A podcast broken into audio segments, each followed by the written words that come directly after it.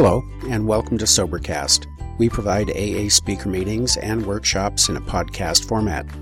We are an ad free podcast, and if you enjoy listening, please help us be self supporting by visiting Sobercast.com, look for the donate link, and drop a dollar or two into the virtual basket. Also, if you're a member of NA or have friends that are, please tell them about our other podcast, NAPOD. NAPOD features NA speakers and workshops in the same format as Sobercast. We upload a new speaker every day, and it's easy to subscribe by searching for NAPOD, N A P O D, all one word, on any podcast player app, or go to napod.xyz if you'd like to listen online. Hope you enjoy the podcast and have a great day.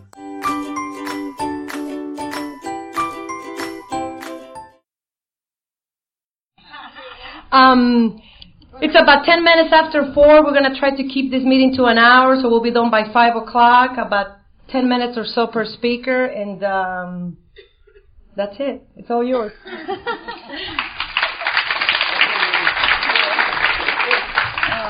I don't really need this. I can be heard anywhere. My name is Pat, and I'm an alcoholic. My sobriety date is November 19th, 1967. Don't strain your heads, honey. It's 39, almost 40 years. I was a baby when I got here. A baby. Um, I can't believe that either. I mean, there are times when people say to me, gee, you're coming up on 40 years, and I say, well, it's just another day.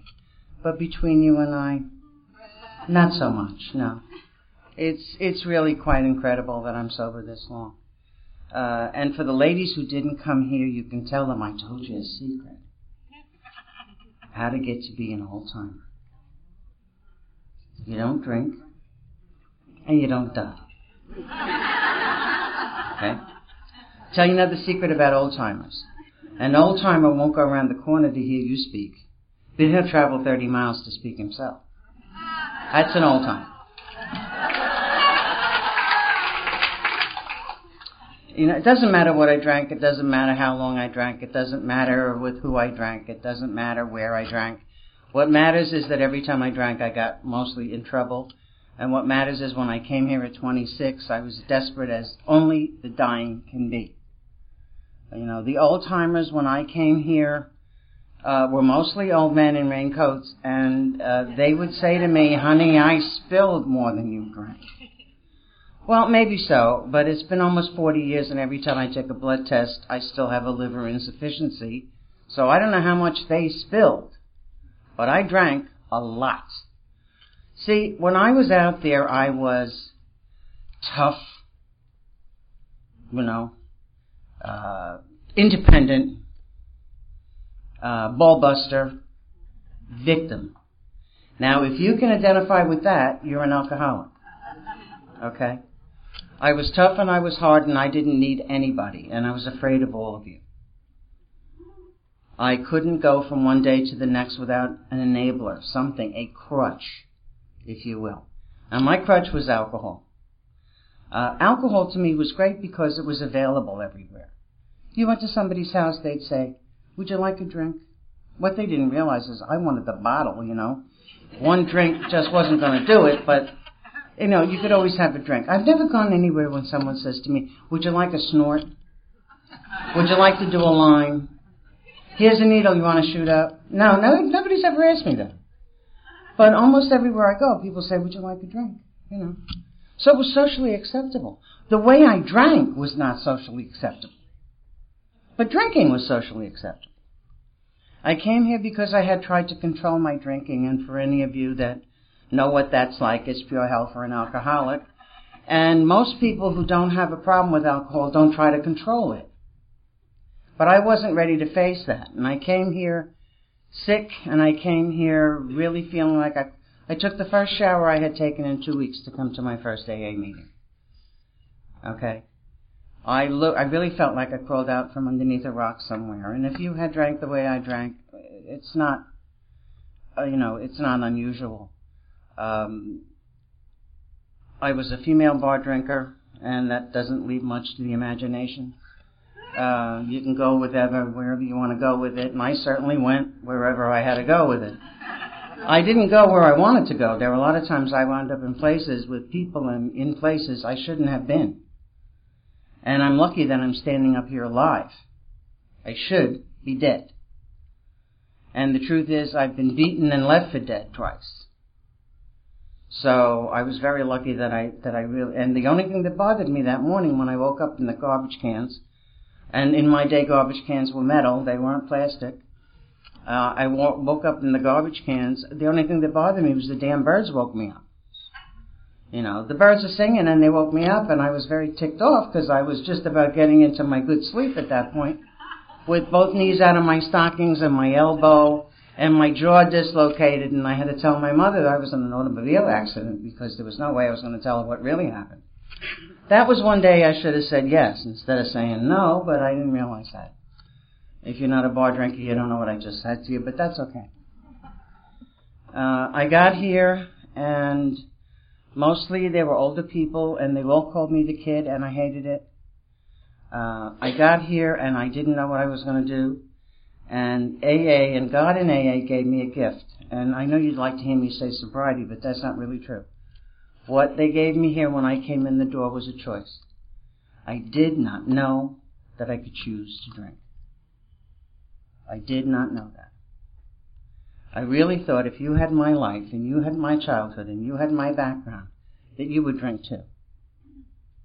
Like I said, I was a bully and a victim all at the same time. I held people for ransom. You know, they were talking about that this morning. You know, I, I held people for ransom. I used sex as a as a means, as a weapon, and I used it brutally. So my first year, I came here in the first meeting I went to. You guys said to me I couldn't drink anymore. Now you didn't really say that. You said I shouldn't pick up the first drink. That's what you said. What I heard was, you can't drink anymore. That's what I heard. So the very next day I woke up, I wanted to drink the first thing in the morning. Now, up until now, I have never had a morning drink. That's waiting for me if I go out. I didn't find out till I got here that it works. I could never get it past my nose in the morning. Uh, so I never had a morning drink, but I would get up at seven to go to work, and I wanted to drink at seven. I wanted to drink at 7.30. I wanted to drink at 8 o'clock. I wanted to drink at 9 o'clock. And it went on all day long. I wanted to drink all day. And I wanted to drink every day. My whole first year, as my sponsor calls it, was bloody. It was ugly and it was bloody. I wanted to drink every minute of every day for my first year. I didn't get relieved of anything. It got worse. And that was what I told myself. If it gets bad enough, I'm going to drink. That's all is to it. It's got to get bad enough, though. And luckily for me, for some reason or other, it just didn't get bad enough. I said to my sponsor, I can't hang on anymore. And she said, tie a knot in the rope. And I said, okay, fine. And I tied a knot in the rope. And I hung on a little longer and I said, I can't hang on anymore. And she said, when your nails fall off, call me and uh, it was tough. It was really hard. As a matter of fact, uh, I spoke to her last year at my anniversary, and she said, "Of all the pigeons I ever," sp- oh, by the way, the term pigeon. If it upsets you, the door is right there. They called me a pigeon, and um, and I will, if I have five minutes, tell you the pigeon story for you who don't know it. Uh, she said to me, of all the pigeons she ever had, she never thought I'd make it, and I'm the only one that stayed sober this long. So it, you know, you can sit here and say, I don't have the right attitude and I want to drink all the time. Yeah, of course you want to drink all the time. You know, you're an alcoholic. This is what I do. I drink. When I'm happy, I drink. When I'm sad, I drink. When I'm hungry, I drink. When I'm full, I drink. I drink. That's what I do. I drink. Uh, and anything that doesn't have anything to do with drinking, I don't want to go anywhere near it. You know, that's that was part of my life. Didn't trust people who didn't drink. I'd be somewhere and someone would say, "I'll have a ginger ale," and I'd move a little far away from thing. But a ginger ale? What are you afraid of? You know. Uh, I did not trust people. Now I'm going to give you my pigeon story, and then I'm going to sit down. Uh, The per- term pigeon came from the best friend we alcoholics ever had. The term pigeon came from a woman named Lois Wilson. Okay? If you guys don't know who Lois was, see me after the meeting. Uh, they had a house in on Clinton Street in Brooklyn, and Lois was the only one in the house that was working. Lois was a saint. You can tell she wasn't one of us. Okay? She was the only one in the house with a job. And she would come home, and there'd be Bill and whatever drunks he was trying to help that day. And Lois would come home, and she would cook for the, all these people. And uh, she came through, and there were four or five guys sitting out on the stoop. Now in New York, if you if you're not a New Yorker, you don't know quite what a stoop is. Okay, a stoop for us New Yorkers is what you guys call, you guys call grass. All right. And in New York, pigeons are the only wildlife we have. So she came home, and on the stoop were these three or four guys waiting for Bill. And she went in the house and said to him, Your pigeons are waiting for you. Okay? So, pigeons, and the term stuck because we as sponsors bring you in as a pigeon, and our job is to teach you to fly. Okay? The other thing is in World War One, pigeons saved lives. They were used as carrier pigeons to carry messages from one troop to another, from one battalion to another. Pigeons saved lives. I don't know how many sponsees flew along the lines in the First World War, but I know that pigeons did. And pigeons carry messages that save lives, and our job as a sponsor is to teach you guys how to fly. Okay? Sponsee was coined in some, by some nameless, faceless guy who works in a rehab. And if you guys have been through rehab and you're new in AA and you think, well, I went through my first, second, third, fourth, and fifth step, let me say to you, welcome to AA. Alright? That was rehab. This is AA.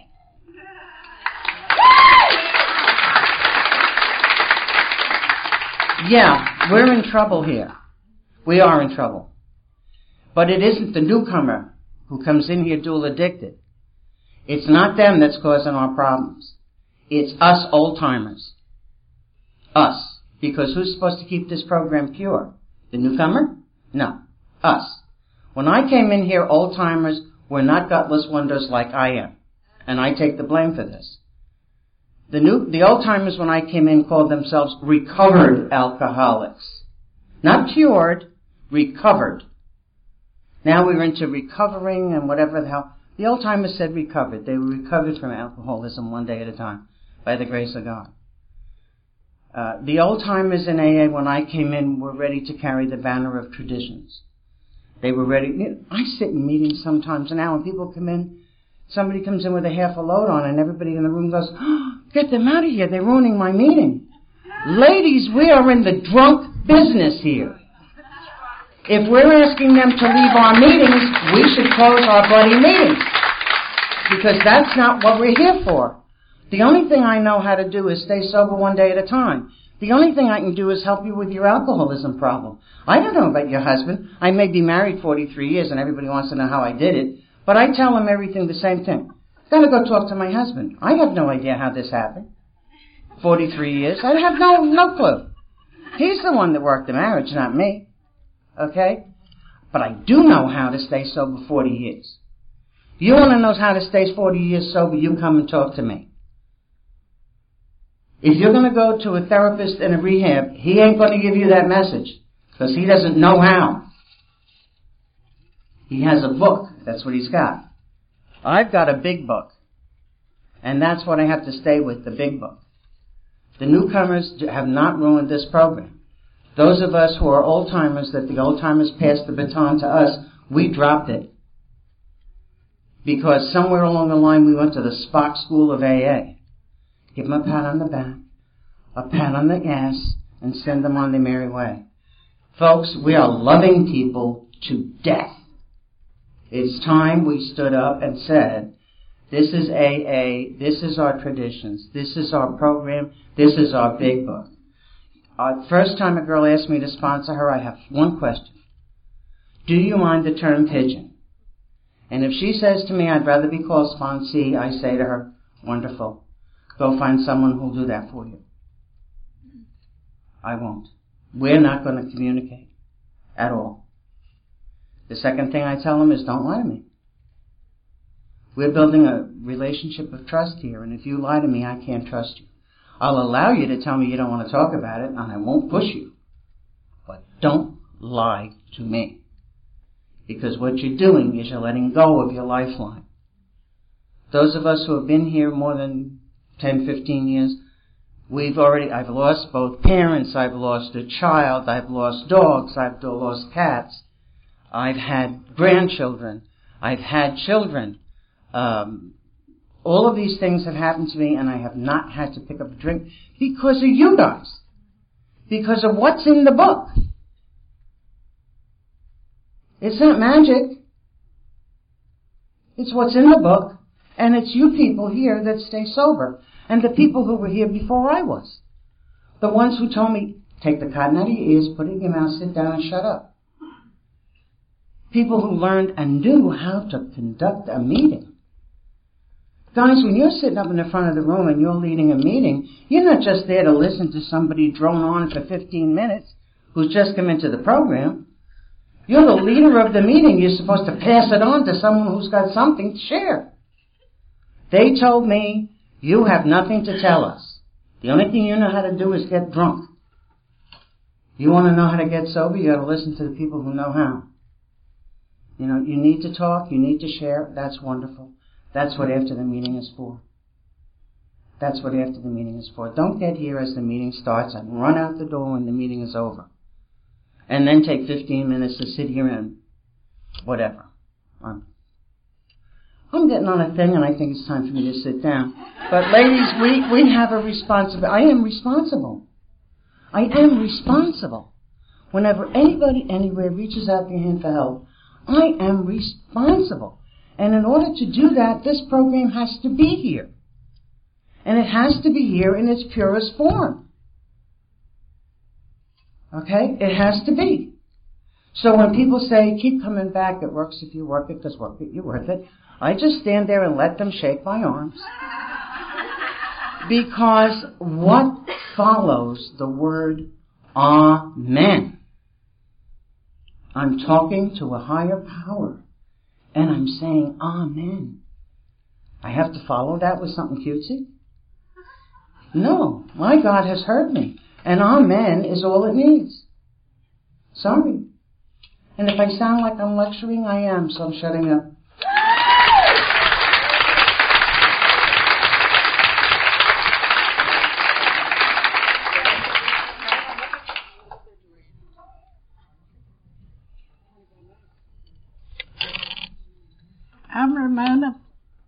I'm an alcoholic. Yeah. Can you hear me? Okay. I'm and I'm an alcoholic. And I'll say amen. And I think I can go shut up because how am I going to follow that?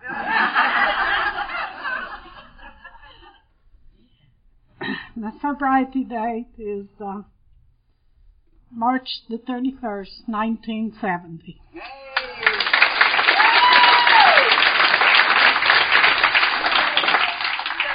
And Orla Vista is my home group.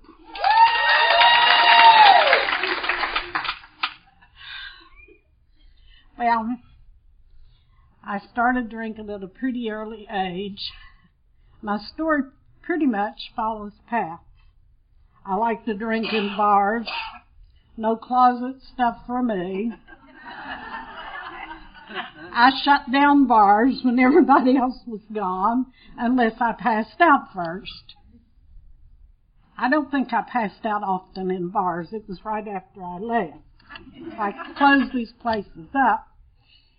And uh, one of my greatest pleasures was sitting at the bar and drinking more than the men, if they paid for it. I did not waste money on booze. Ever. All you needed was enough for one drink. Somebody else would take care of the bill. And some of it was actually fun for a while. I did not like women. Couldn't trust them. And I didn't like them when I come to the meeting either. and you wouldn't have caught me dead here. No way. What I didn't know was that you could see right through me. I couldn't lie to you.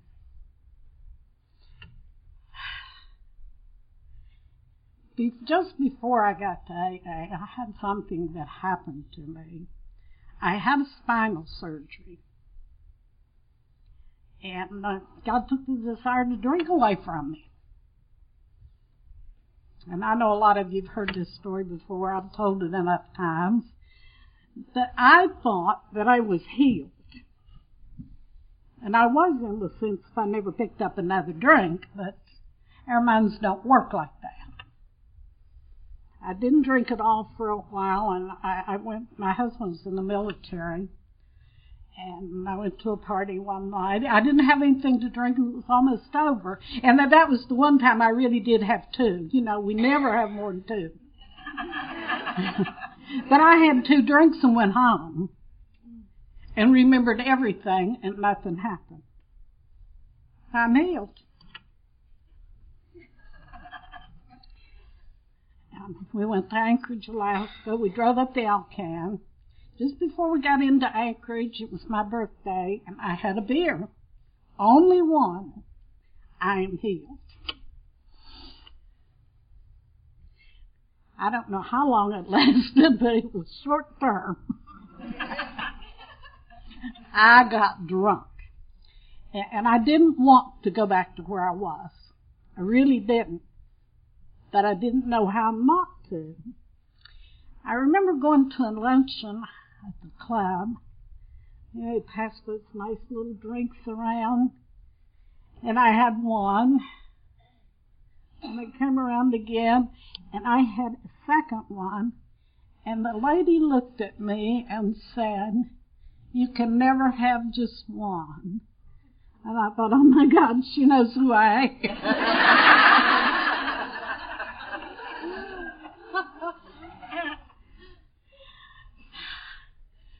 so I, I started actually going to a little Bible study on base. And about the third meeting, the lady that was doing the meeting said, uh, next week when you come back, we're all going to take our mask off and we're going to be just who we are. And I thought she meant it. And she got to me, I said, I'm an alcoholic. And um, a lady across the table shook my hand, said, hello, partner, I'll talk to you after the meeting. She took me to my first meeting. Now, the reason I went to the first AA meeting, I was going to get my husband sober. I didn't have a problem. I hadn't drank that day. I also was at that time taking some medication for my back.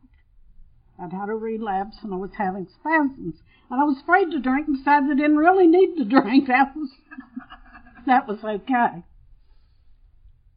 And so I got there and unlike you people, I did not come home. walked into that meeting and everybody was in blue pajamas. Was in the hospital, the Air Force Base. Bunch of grumpy old sergeants, a few officers. And they told me that I had to find a God and I knew they needed one. they cussed like sailors and smoked like fiends. I was sure I'd found my missionary field, straightening these people out. I say that it's not funny. I mean, I believed it. I, I, I believed it. but I did realize one thing. It was some place to go. In those days, there wasn't many places to go in Anchorage. I couldn't go to the, to the club because I never knew what I'd do. I had to be watched and supervised. And not only that, I was afraid that from the club to the house, I might black out. And it was very cold, then I could freeze to death. And I blacked out often. So, you know, then during that time, if I drank anything, it was, it was at home. I was just afraid to go out. That I began to realize one thing. Those men had quit drinking and they were not picking up. I could quit drinking, I just couldn't stay quit. And I had drank for years. I did not drink before five o'clock. Alcoholics drink before five o'clock. But, and I didn't know the doctors knew I drank. I went to the infirmary often, and they gave me Librium and Valium. So until five o'clock.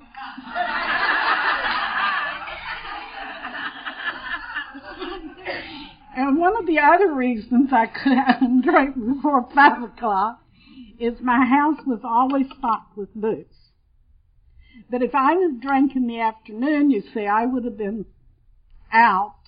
There would have been no supper, and my supply would have been gone. So I had to make sure that their supper was ready when my husband got home, and then I could pop a beer when he did. And they always thought that I got drunk on two beers. My kids would say, Mom, you don't drink. You can't drink. What they didn't know is I had a glass of scotch sitting in the cabinet. I'd have a sip of beer when they were. Anyway, I looked at the steps one, two, and three. I have been well churched. I've done those. And I believe that too.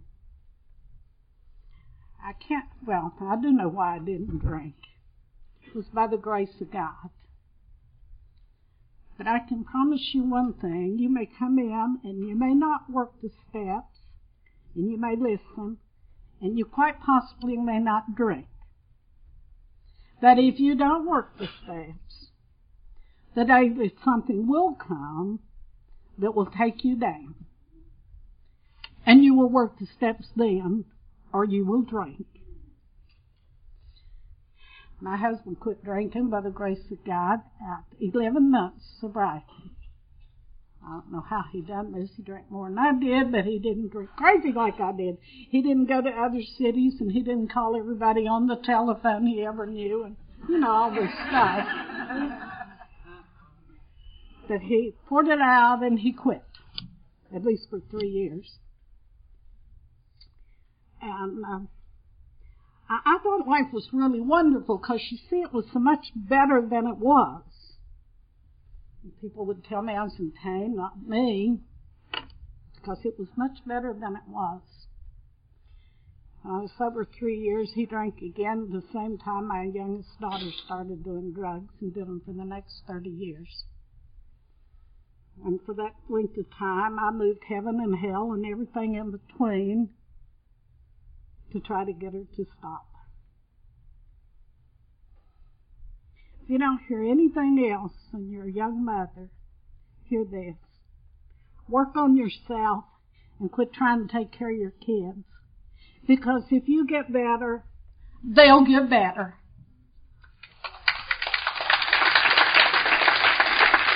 And everything you tell them will go out the window and they won't hear it anyway. Work on yourself.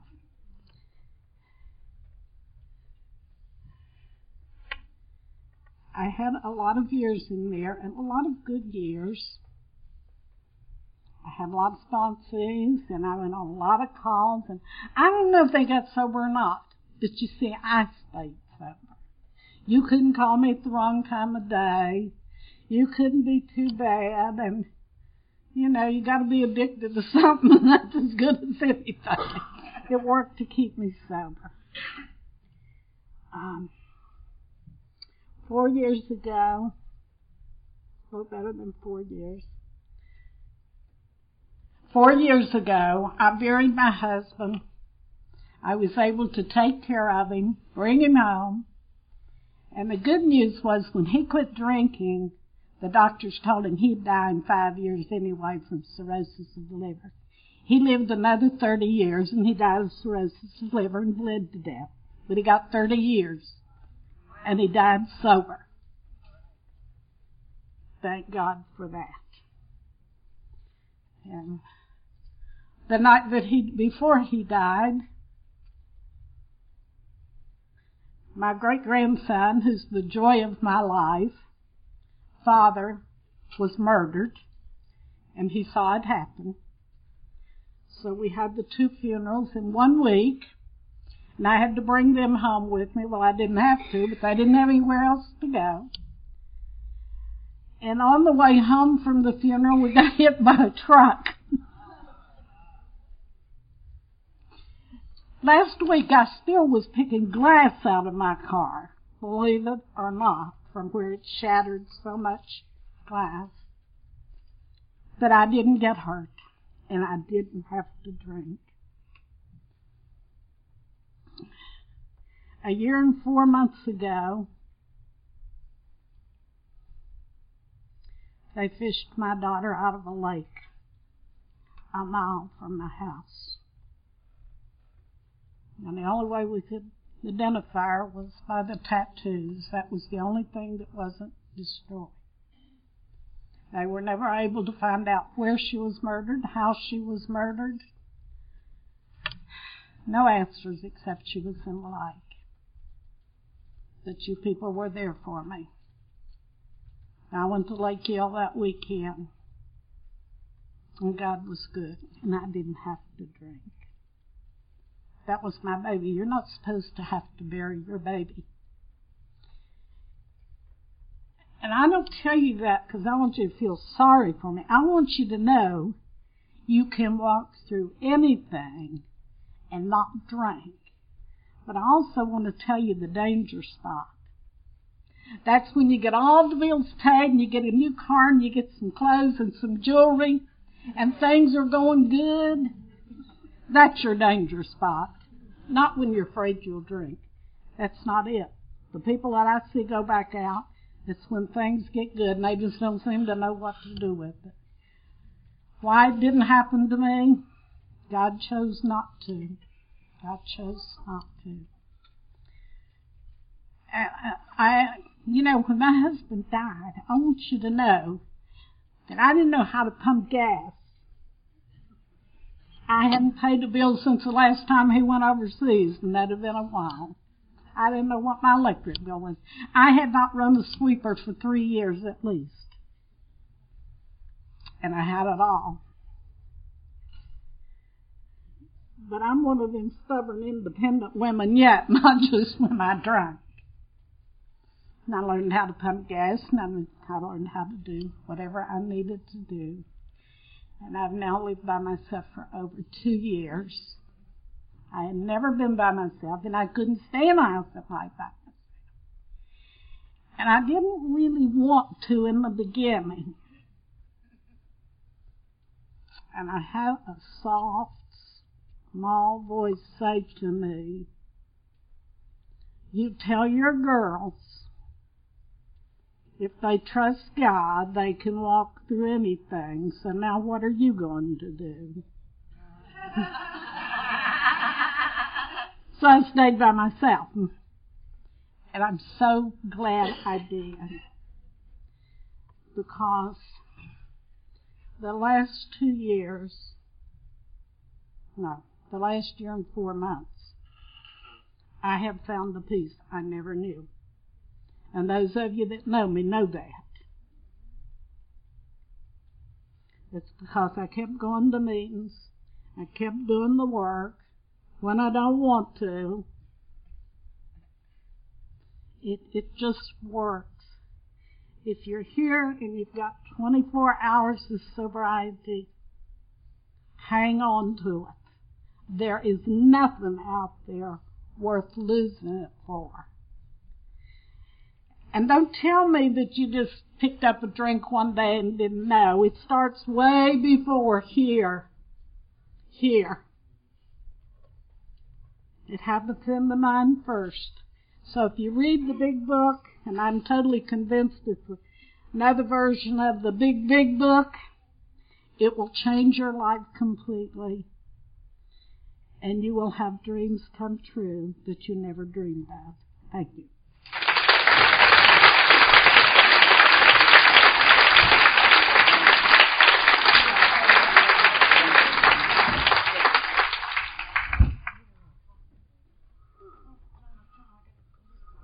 My turn. My name is Les Lindenwood, and I am an alcoholic. My sobriety date, I feel like a baby after them two guys.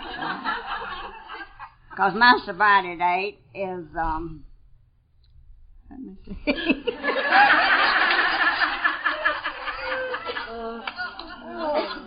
Oh, 1975, August the 1st. I do remember that. August 1st. We old babies, old people in that I wish I had some words of wisdom to, to tell you. But, you know, I was married the last time. I've been married three times. And all my husbands are dead.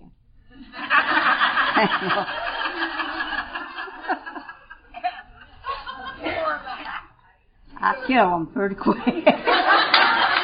All the men in AA scared me. no, my first husband, he was, I was 39 when he passed away, the father of my two children.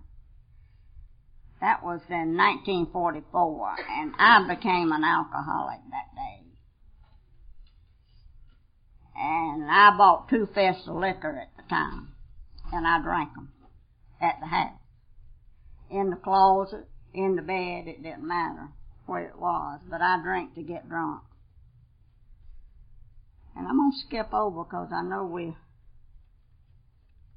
running for time. But uh, when I came in AA in 75, there wasn't any women in AA. Nobody but old wore out men. And I was looking for a man. I had been sober for a while. No, what am I saying? I hadn't been sober. I'd been drinking, but I was looking for a man.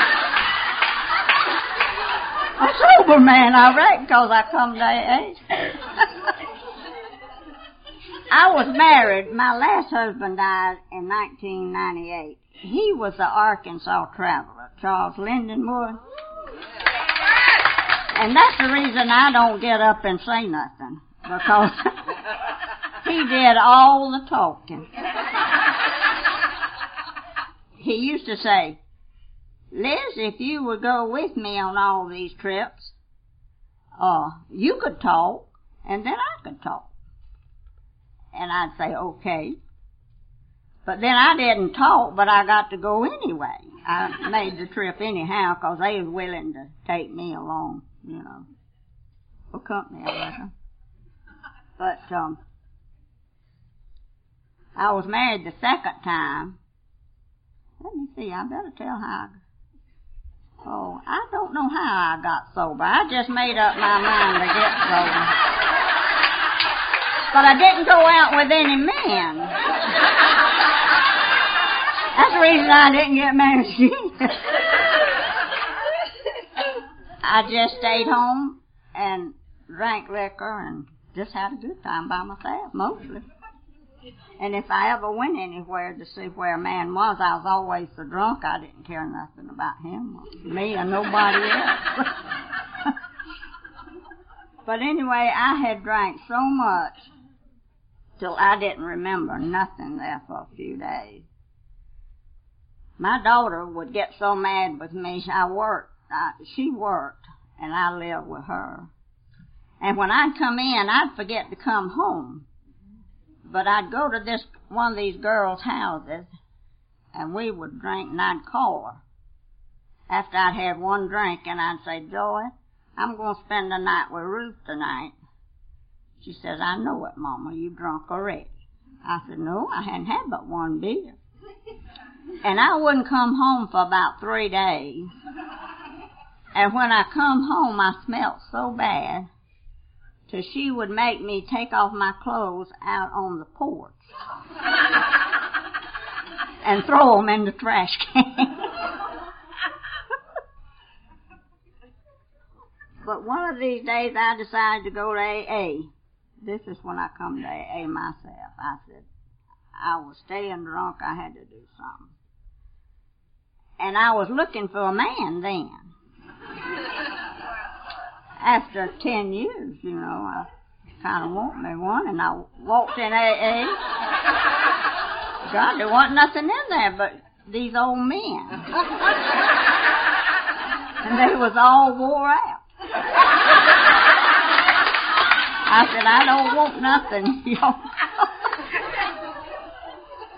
and the women in the Al-Anon group, they were, they didn't like me at all.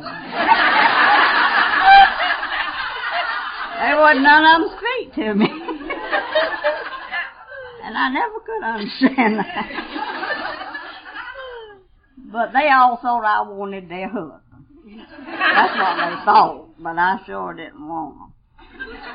Anyway, after a while, uh, one of those men that, that was right, nice looking, his wife died. So I said, and he would been a, he had been sober a long time. And I said, Lord, I need him. and he was he was um, GSR and ABC and everything else. But then I He was, he he he was that. So he was nice looking, a tall fellow. But we were married just a year. We got along real good, and I really did like him. I don't think I know what love is, but that kind. And uh, he didn't live but a year before we found out he had cancer of the throat. And he didn't live but two more years, and he passed away. And uh, I stayed on in AA and, uh, oh, I want to tell you this, though. About to forget the name. How I met Charles. Uh, my husband had met him before, and he just loved that man, old Charlie. He said, I'm going to have him to talk for my birthday party. I said, all right. So he came. He spent the night at my house. He talked for his anniversary. And we still, when when Pete was in the hospital in Gainesville, he went to see him and all. So I got to knowing him real well. But I waited a year. Somebody told me after they passed away, you're supposed to wait a year. I think he'd been dead just about a year. Charles had called me, and I said, no, I'm supposed to wait a year before we have anything to do with each other. And I came by his house in Winter Garden, and uh, of course I come after him. That's the only way I'd go with any man. and uh, I was on my way to the Yucatan Territory with my late husband's son and his wife. So naturally we went there and I had to come back by to see him again. And then of course he had to go to Douglas to see me and I had to come back to see him. And so we got married. Eventually.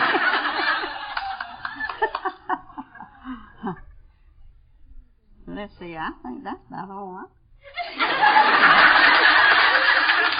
I think I've said enough.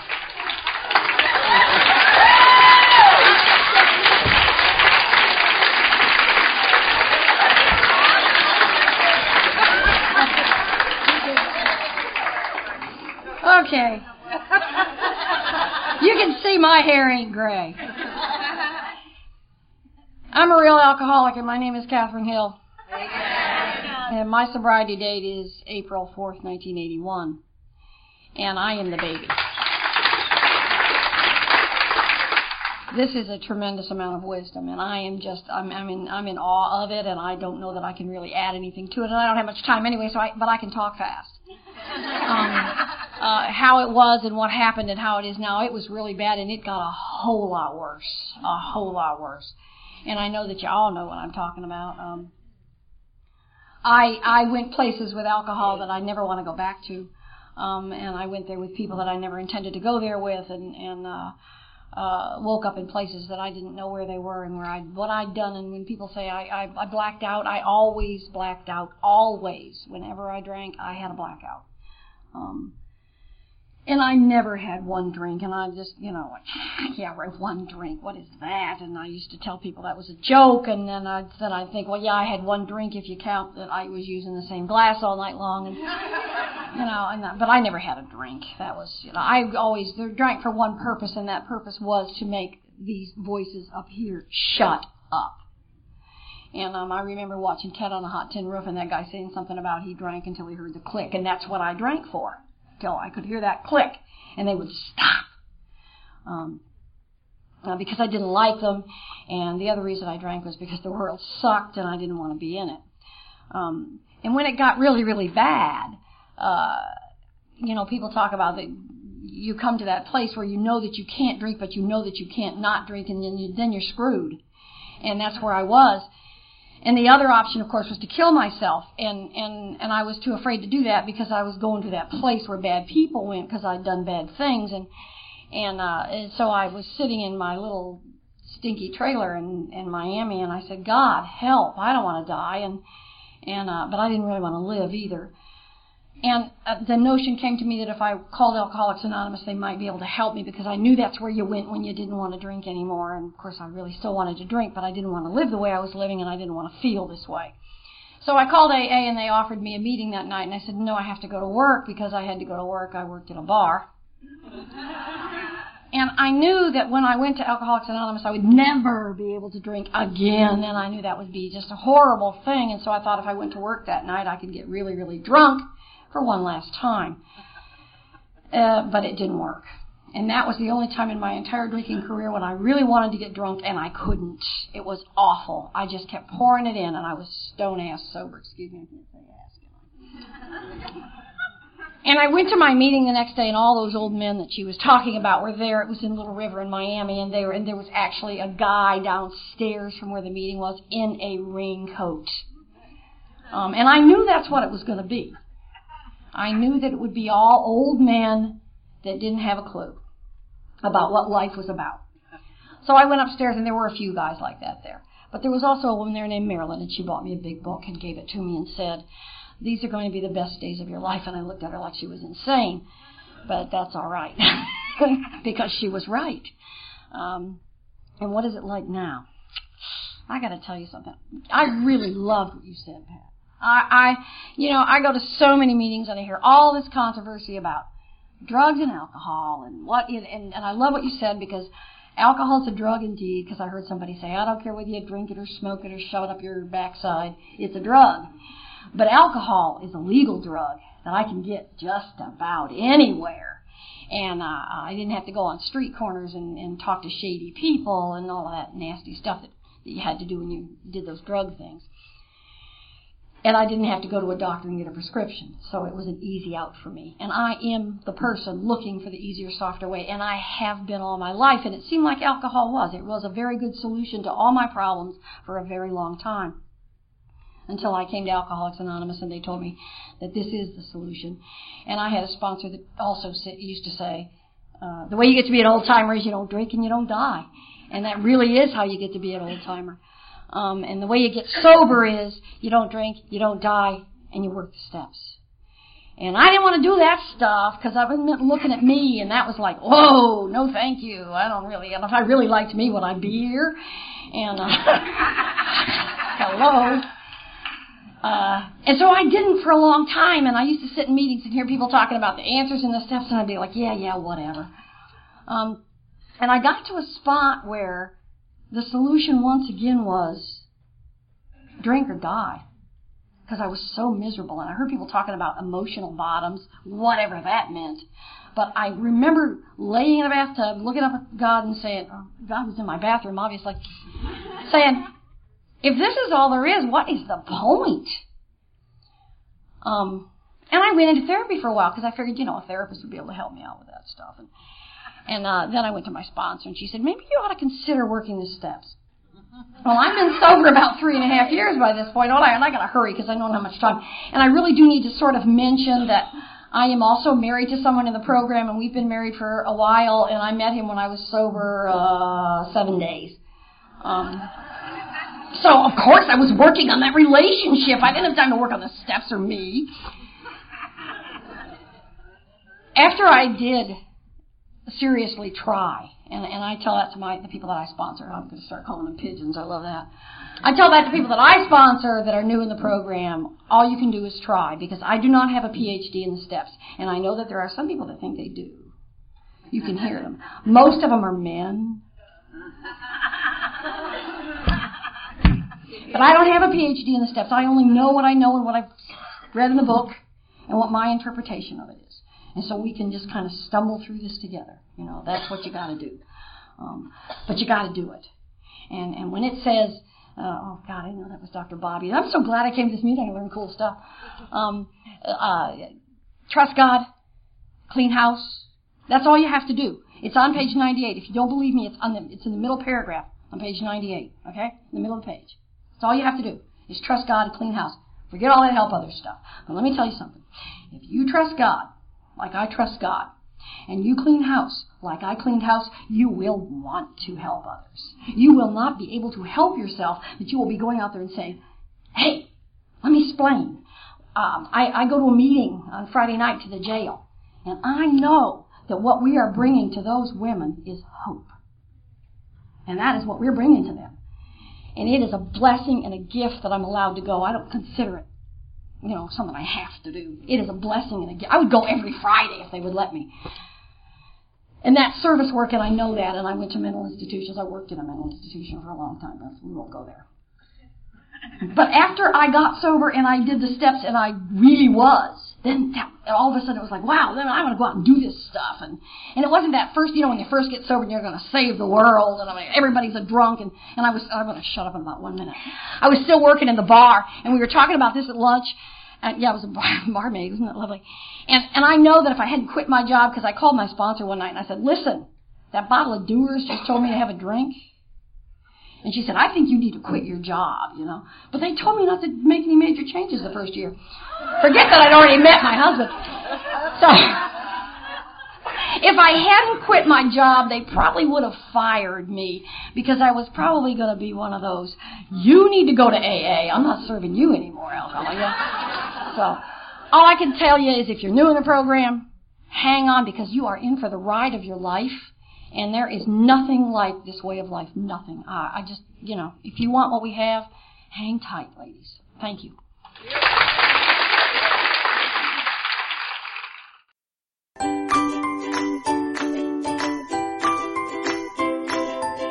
Thanks for listening. I hope you enjoyed the podcast. Sobercast is ad free, and we'd like your help in order to keep it that way.